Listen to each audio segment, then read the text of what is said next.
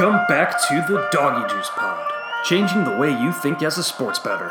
This is episode number 44, Saturday, May 4th, 2019, Derby Day. It's the first Saturday in May, and this is your official Doggy Juice Kentucky Derby Quick Pod. It's one of the best sports days of the year. We've got the Kentucky Derby, our Vegas prize fight as Canelo faces off against Daniel Jacobs in Las Vegas tonight, Game 3 of the Warriors Rockets series, and a pretty loaded UFC card. Uh, this will probably be the shortest episode in Doggy Juice Pod history. I'm just going to quickly touch on the Derby and give my thoughts on Canelo versus Jacobs and the NBA playoffs. So what, no fucking ZD now? Hey! No, AJ. No ZD. Let's do this. Yeah, Buddy. Last night we had a four overtime thriller in the Trailblazers versus Nuggets game, game three.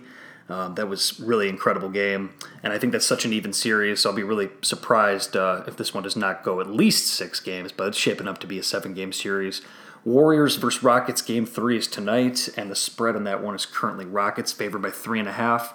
But we have a phenomenon here. Unfortunately, the betting market has wisened up to this one over the past few years. But one of the best bets in in sports, and uh, especially the NBA, the past couple decades was taking teams down 0-2 and playing on them in the first half uh, when they return home for game three against the spread that hit about 80% over a, a pretty large sample size.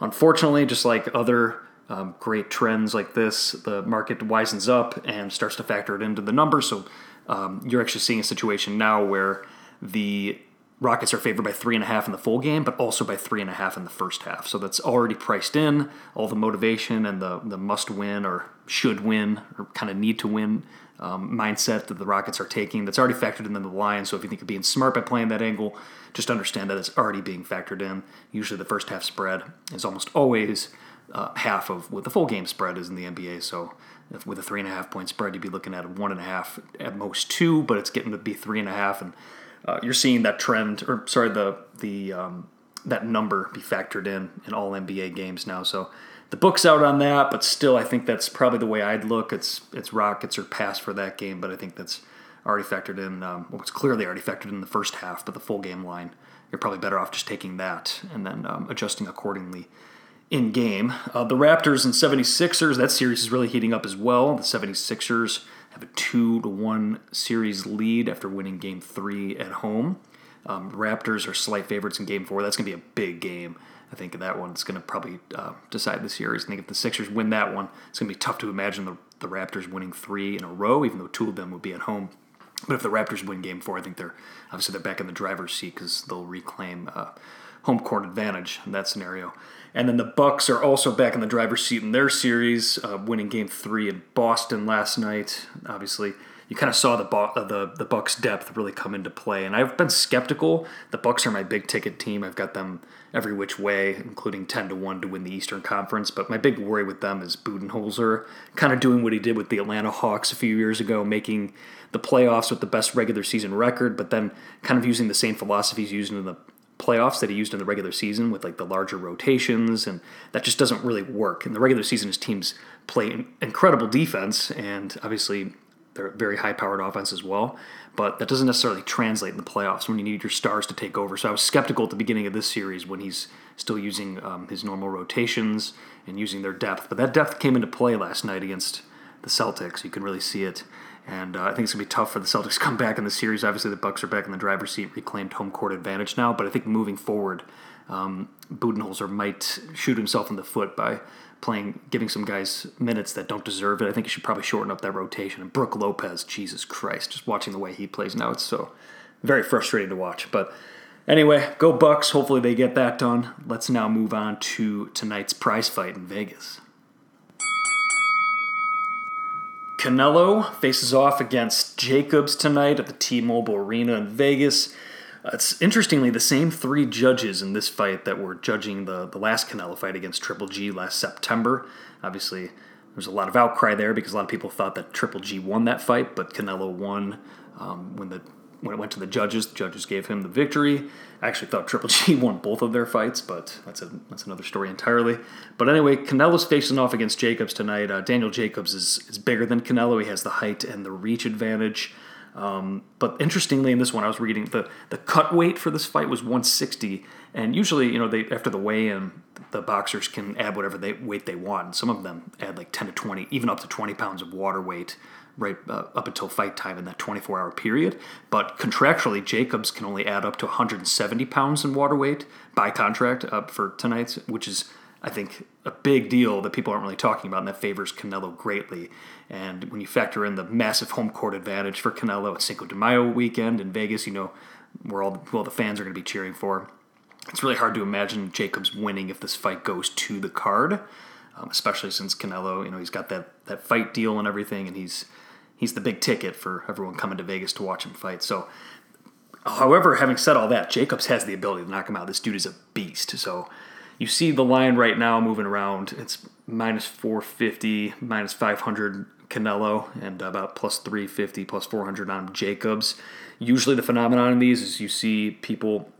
Joe Public likes to take the underdog, have a little ticket on the underdog to get the bigger payout. No one likes to lay minus 450, minus 500. So you, I think you're going to see some Canelo value right before the match starts. So if you're looking for action on this one, if you're looking for the value side, Jacobs probably has been the value, value side this whole time, but look for that late run on Jacobs towards uh, right before the, the fight actually starts, and you might be able to find a little bit of value on Canelo at that point. I'm I'm personally looking to fire on him at minus 400 or less. I get that, I'll, you know, it's not going to be a crazy play, but maybe two units to win half a unit or something like that. But I certainly expect Canelo to win this fight tonight. All right, let's now move on to the Kentucky Derby, the run for the roses.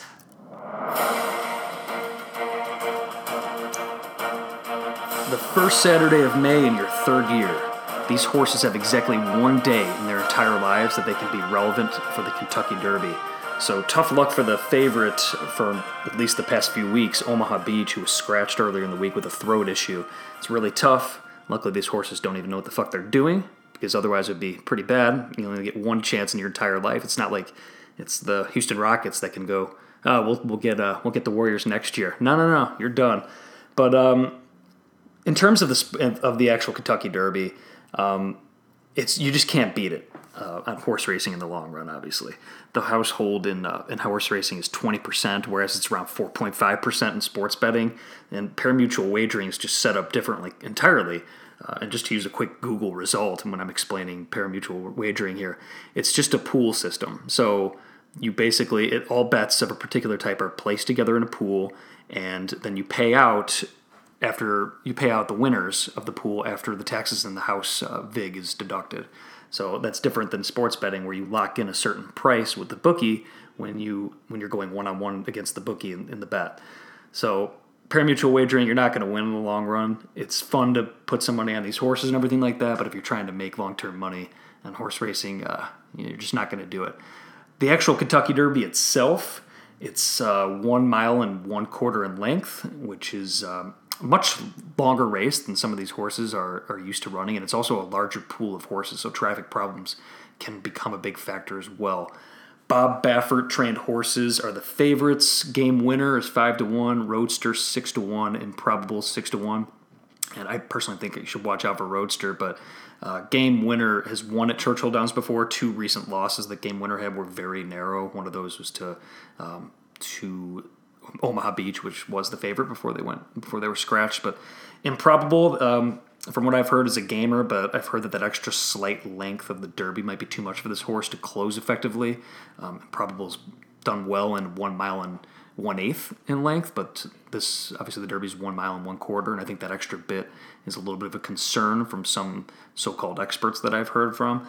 Um, yesterday for the Kentucky Oaks, the track was very speed favorite. Today the weather is supposed to be wet, uh, especially the few hours leading up to the Derby.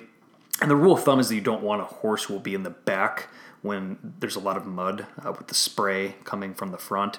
So taking a pace setter or a pace chaser is probably um, the way you want to look today. The thing is, though, that's the way the market's looking, and that's why we've seen a horse like Maximum Security getting a lot of support due to this weather forecast. I think Maximum Security is um, is below ten to one, and I've I've heard some horse racing people say that uh, that you know there's no way in a normal condition that maximum security should be less than ten to one. But from what I've heard this week, sharp money came in on by my standards.